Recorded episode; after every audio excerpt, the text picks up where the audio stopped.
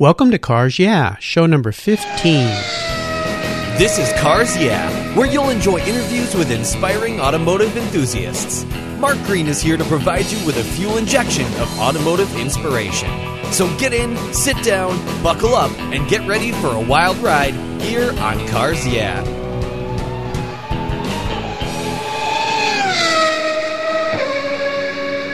Hello, automotive enthusiasts. I am very excited to introduce my special guest today, Perry Stern. Perry, are you buckled up and ready for a fun ride? Absolutely. All right, it's great to have you here.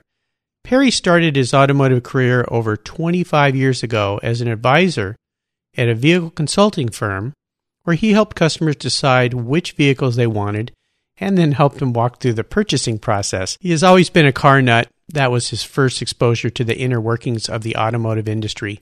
He left there in 1995 to become one of the original staff members of CarPoint, Microsoft's automotive website that launched in late 1995. Perry has worn a number of different hats, and in 2002, he became editor of the site.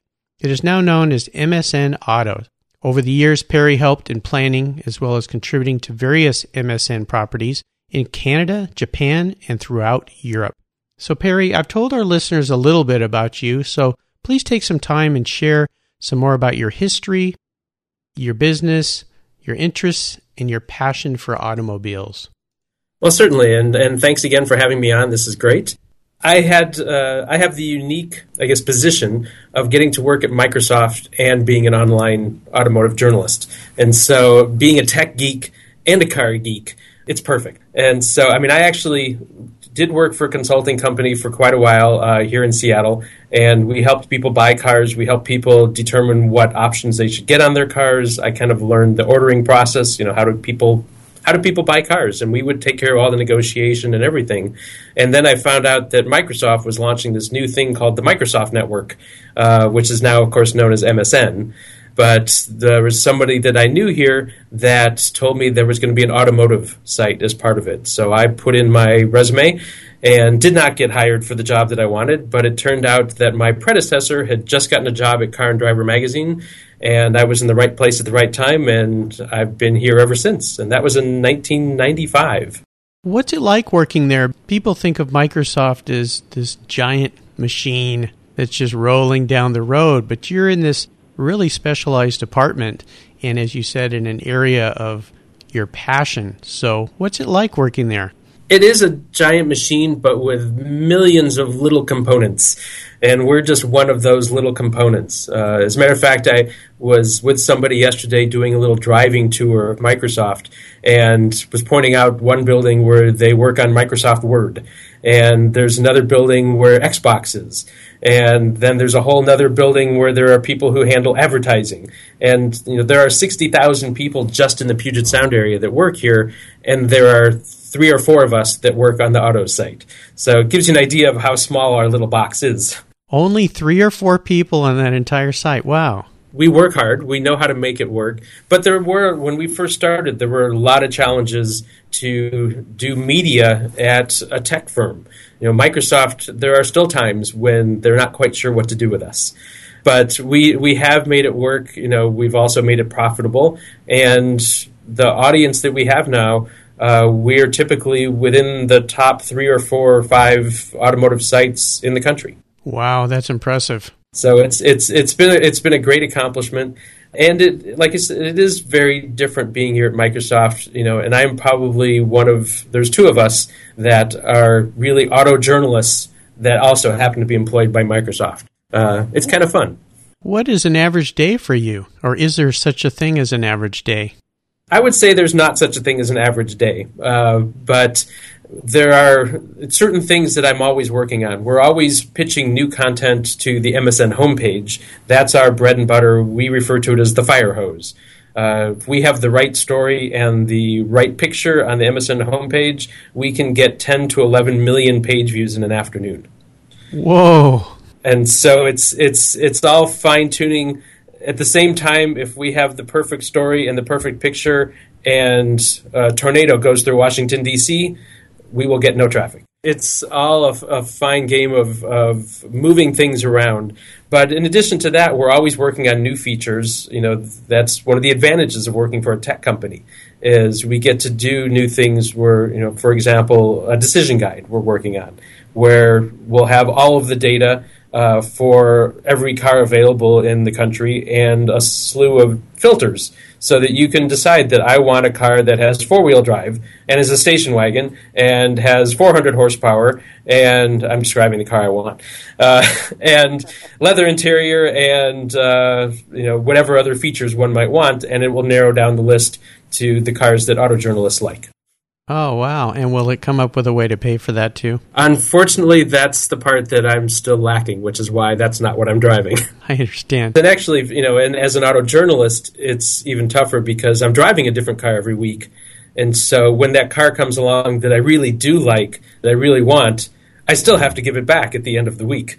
And so it's uh, it's it's nice to have well, you know, nice to be able to say that I've driven the such and such, uh, but uh, it is always hard to return the keys sometimes. Well, I see you at a lot of different automotive events, and I always think, wow, how much fun it would be to get to do that for a living.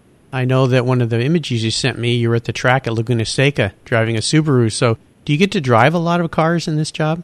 I do. Uh, we actually have one or two cars every week that comes to our offices here for us to drive and then review.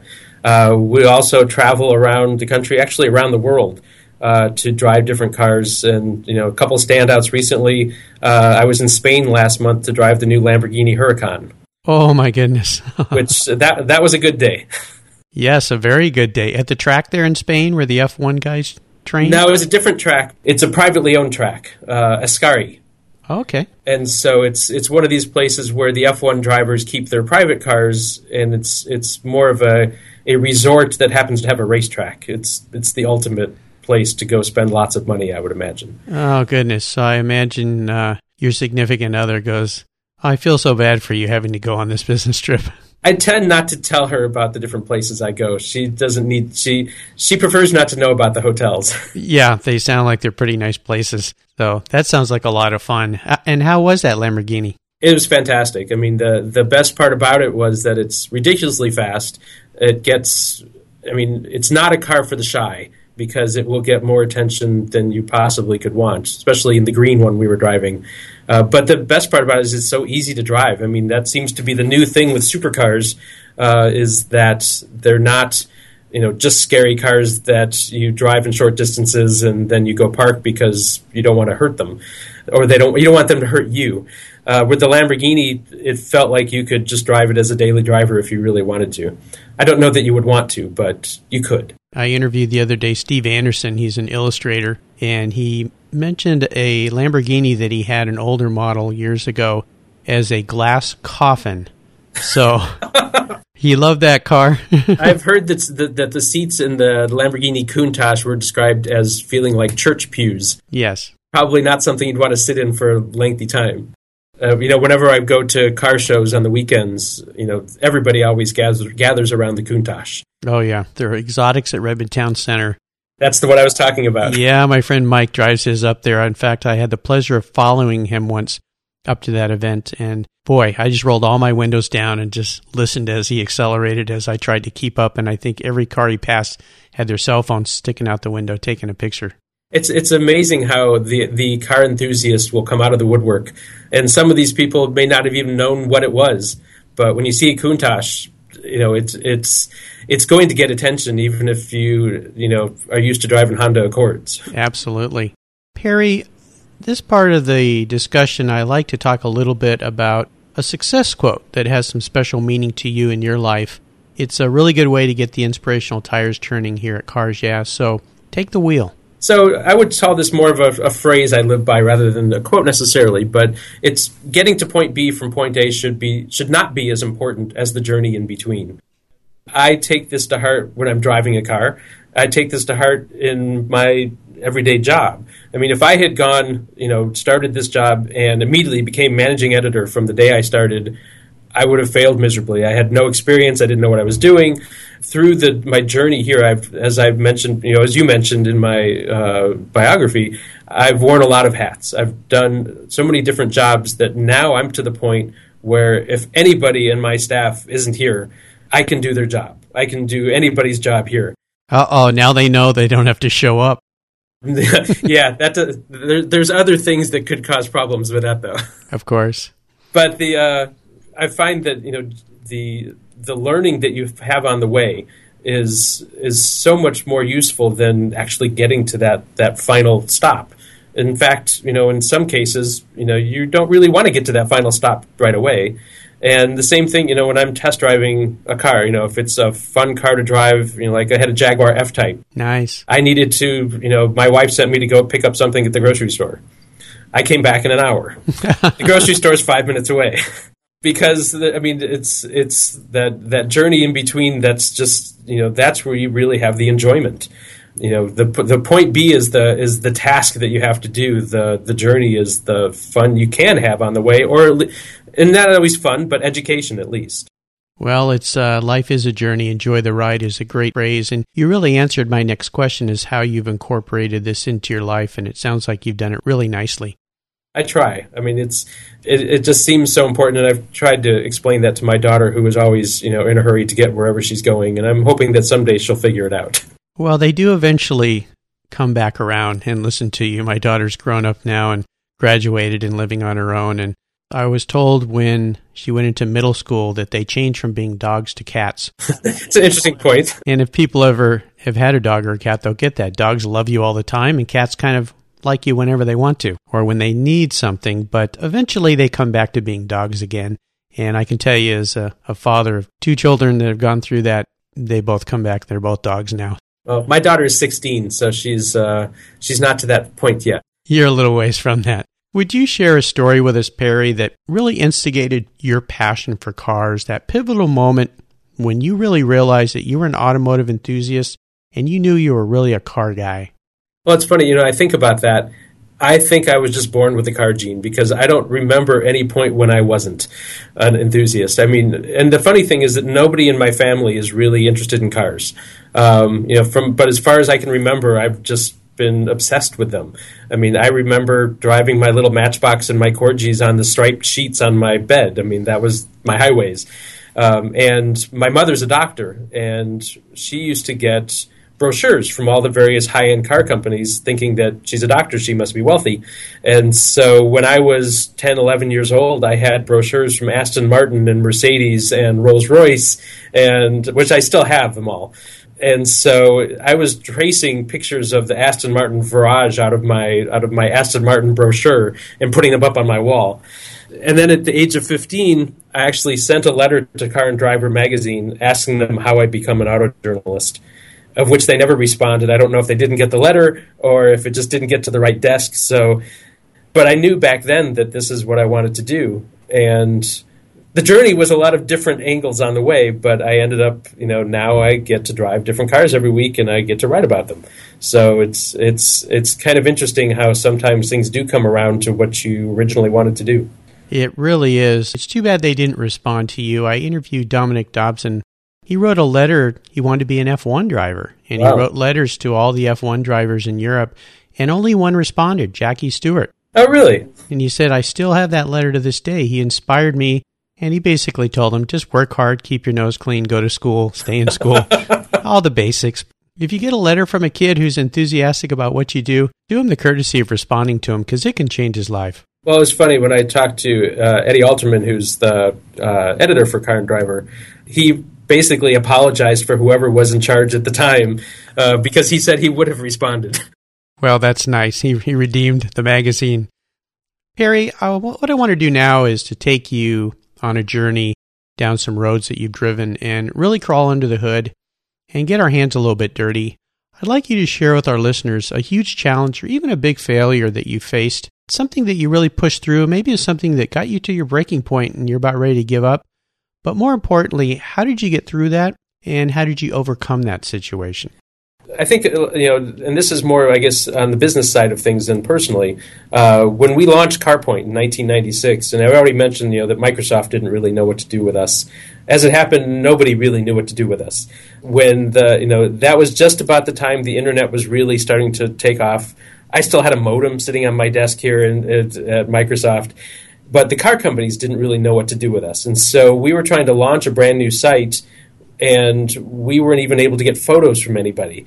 We weren't able to get information because we were not treated as a as a true publication. Internet. It took a while before internet was considered a true publication. In fact, we had to hire a photographer to go out and shoot every General Motors car in order to have pictures of the GM cars because General Motors wanted to charge us for them because they just didn't understand. And so we eventually worked out a system and being typical Microsoft, we set up contracts, which I also still have. We have a contract for every car company that we sent off and had their people sign off that we could use their photos for editorial use only. And that was before there were websites where you could go download the photos and things like that. We used to get slides and scan them. I'm feeling really old right now, uh, and so we would we would we actually had a whole book of contracts. I remember Porsche saying that we could use their photos as long as no one could copy them. Oh goodness! And so we never. I don't think we ever figured out how to respond to that, but we eventually overcame that and and came out with a site with photos for every single car out there. Uh, it was it was a difficult thing to get over, and even in the local auto journalist group here, uh, my boss at the time, Mark Hickling, and I decided to join, and there was considerable protest that we were not a true, uh, you know, journalistic outlet. And oh, wow. so, but we also had a number of people that were on our side, and we pushed through, and we kept, you know, explaining to them what we're trying to do.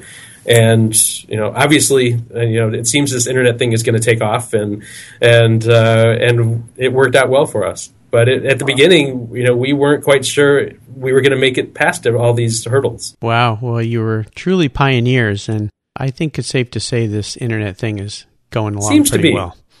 Perry, let's talk a little bit about an aha moment.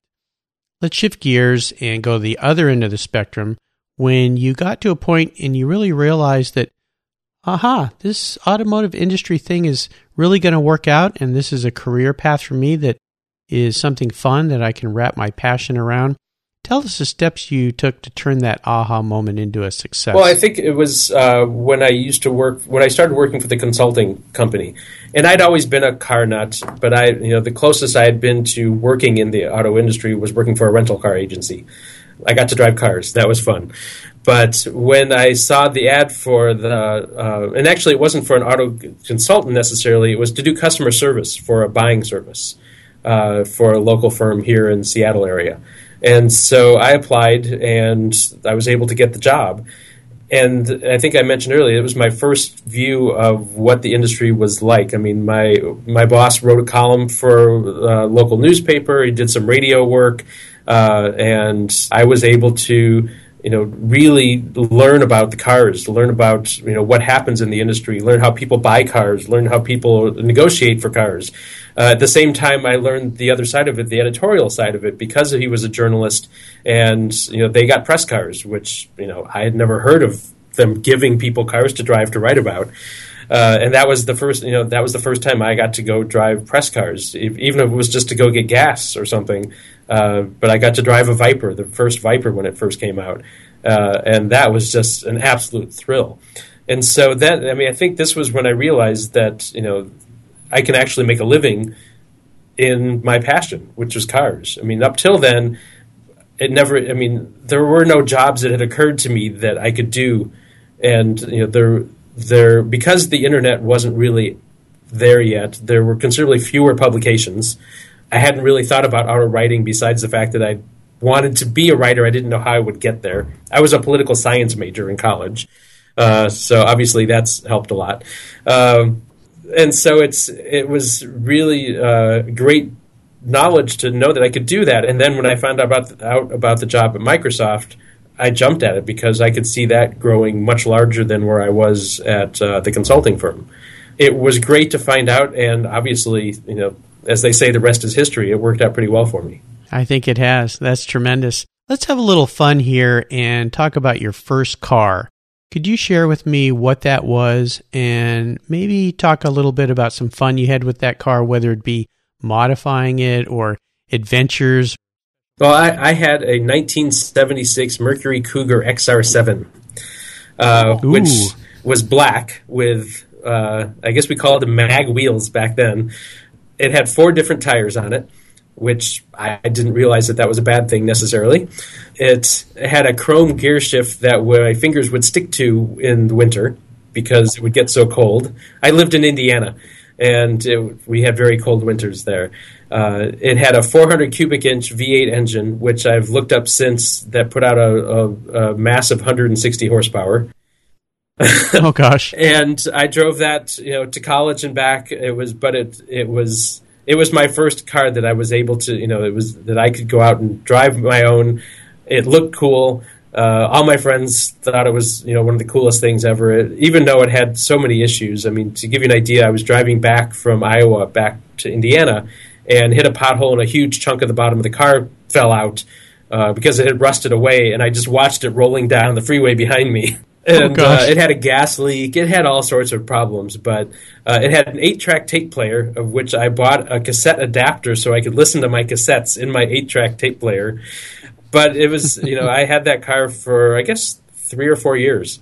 Uh, it it was uh, my father had a construction company. I once used it to help push a uh, very heavy uh, water heater into a dumpster. it was, it was, it was a, plow. plow. It did all sorts of things for me, but uh, it also it was one of these cars. You know, I'm sure you're familiar with it. Had mostly hood, a little bit of passenger space, and a little bit of trunk. Uh, so not the most useful car in the world, but I loved it. That's it was cool. That, that was all that mattered. It was much cooler than the next car, which was a two tone green Chrysler Newport.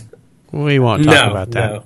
A little seller's remorse here. Is there a car you've had in your past that you really wish you hadn't ever let it go and you'd like to have it? I do. Back? I used to have a uh, a 1988 Toyota Celica All-Trac Turbo, which is I never realized at the time how rare the car was. And it was one of those things that I probably shouldn't have even bought it because it died on the test drive. I had to walk back to the dealership. And I bought it anyway because I really liked it and I really wanted it. Uh, at the time, I had I had older Celica before that one, and this one had a whole 190 horsepower, which you know at the time was massive.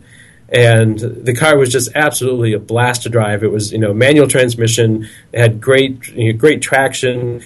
Um, burned through the clutch a couple too many times when I tried to do you know fast starts, and the wheels don't spin, so something has to spin. Uh, but mm-hmm. I finally did sell it. it. It had its issues. It was probably the lemoniest, the lemoniest Toyota probably ever built. But uh, eventually, I did sell it for something that uh, actually, come to think of it, I sold it and didn't get anything in return. That was right after I got married, and I guess you could say in return, I got a little girl. Well, I don't know if it worked nice. that way. I think it was the other way around, but yep. Well, that's pretty special. Well, that is a unique car. Turbo. It was. It was very rare. They, they only built a few of them. It was all wheel drive and it had it was basically you know a rally car, but they built it for so it was prior to any WRXs coming here. Um, they were easy to spot because they had huge fog lights on the front, of which you know constantly I was bending them back by going in through too low of uh, curbs. Uh, but uh, it was you know it had ABS. 1998, sorry, it was 98 Celica All-Trac, so it had ABS. It was the first car I'd ever seen with ABS. So it was pretty advanced for its time, but I think that was part of the problem. Is that was it was unique in that uh, everything on it was unique, which made it that most people didn't know how to fix it. So it it, it had its issues. Sounds like it. Just a few.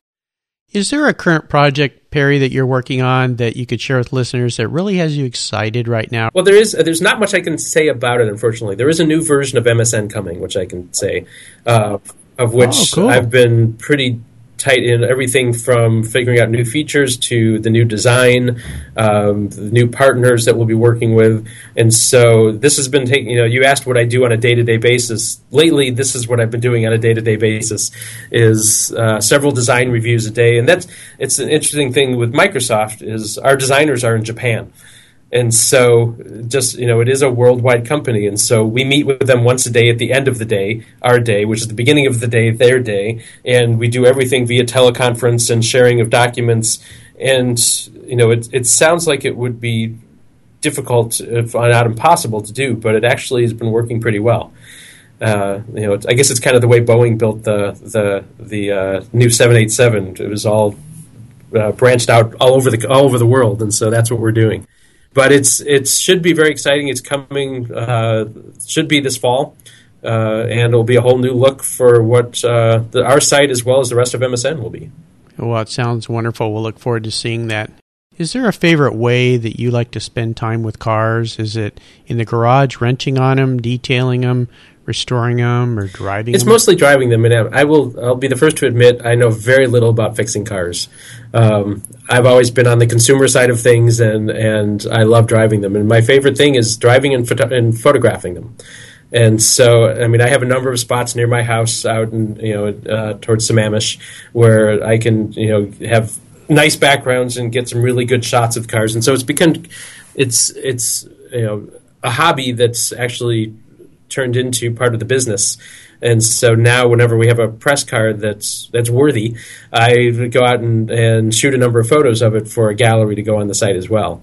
Uh, but there are a number of places where I can take the cars. But even my own car. I mean, I recently bought. Uh, I guess it's my midlife crisis car is what my wife calls it, but it's a 2006 Mazda Miata, and I just absolutely love this car. It's it's funny. It actually makes it hard to drive the test the press cars sometimes because when the sun's out and I have you know uh, a sedan of some sort to drive, I want to take my car instead.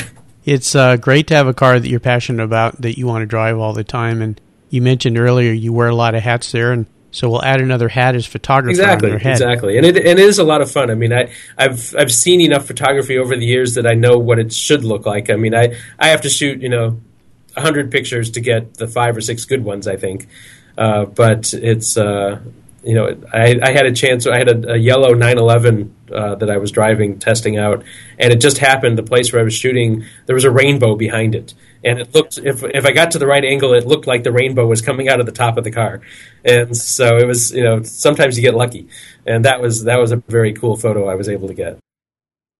Well, that sounds great. Perry, this is one of my favorite parts of our discussion, and I call it the last lap. And this is where I fire off a series of questions, and you give our listeners very quick blips of the throttle answers. I got the engine ready. Okay, here we go. What is the best automotive advice you've ever received? Uh, buy the car that you like. Don't buy the car, and and don't buy the car that uh, is the right car to have necessarily. Buy the car you like. I like that one. Would you share one of your personal habits that you believe has contributed to your success? Um, I guess obsession, I suppose, would be the proper word. I'm uh, obsessed with cars, but I'm also obsessed with the. I mean, because I've put so much time into the site that I work like crazy to make sure it's the best thing out there. Is there a resource that you'd like to share with our listeners?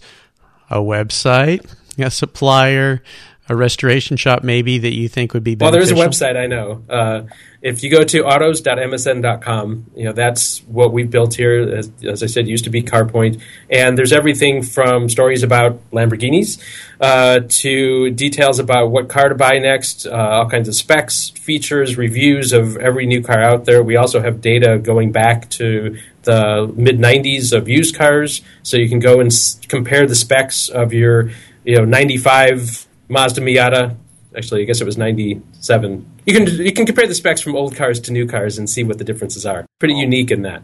Is there a book that you've recently read that you'd like to share? Uh, I recently read, actually, I recently read The Arsenal of Democracy, uh, which is uh, it's uh, AJ Baime, I believe. He's also wrote Go, Go Like Hell, uh, Okay. and it's all about the Arsenal Democracy is all about how the car companies stepped up during World War II and stopped building cars and started building bombers and tanks and bullets and and everything for the war effort. It's it's absolutely amazing. Wow. Well, we'll make sure we post that on your show notes page so people can find a link to that book. It sounds very interesting. I'm familiar with Go Like Hell. I have that book, but I haven't heard of the It one. literally just came out two weeks ago, I think. Well, that's why. I've been too busy interviewing people. I'll find some time to read that for sure, and we'll share that with everybody. Okay, we're up to the checkered flag, and this is the last question. And sometimes this can be a little challenge for people. I like to call it a real doozy. If you could buy only one collector car and park it in your garage, and this would be something you couldn't sell to buy a bunch of other cars with, you've got to keep it, and money is no object. what would it be? And more importantly, why? I think it would probably have to be a Mercedes SL Roadster. I love the look of them from the 50s. I love the, the styling. As much as I like the Gullwing, I like a convertible. And as spoken by my Miata. Uh, but I think the reason I, the car, the SLs that I have dri- ridden in, I've not had a chance to drive one. They feel like they're fun to drive. You know that they're they are a driver's car. It's not just something to put on display at a museum somewhere. And if I were to buy a collector car, it would have to be something that I could drive. They are beautiful. You're talking about the 300 SL Roadster? Yeah, they are spectacular. I've not had the privilege of driving one. I've got to ride in one, and it felt surprisingly like a more modern car. Exactly. Very solid, as a Mercedes should. But uh, those are beautiful cars. So great choice. In fact, gentlemen, I just interviewed yesterday Steve Kelley, a cartoonist. Really? That was his car of choice as well. So back to back 300 How SL funny. lovers. That's interesting. Well, Perry, you've taken us on a great ride today, and I've really enjoyed your stories. I want to thank you for sharing everything with us.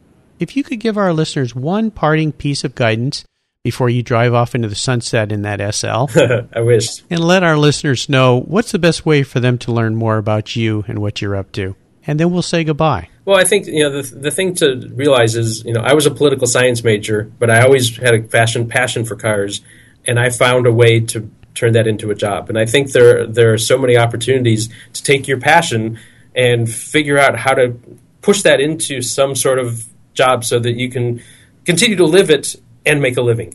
You know, that's you know, my mother told me a long time ago that if I actually liked what I did as for a job, I should consider myself lucky. So I feel lucky.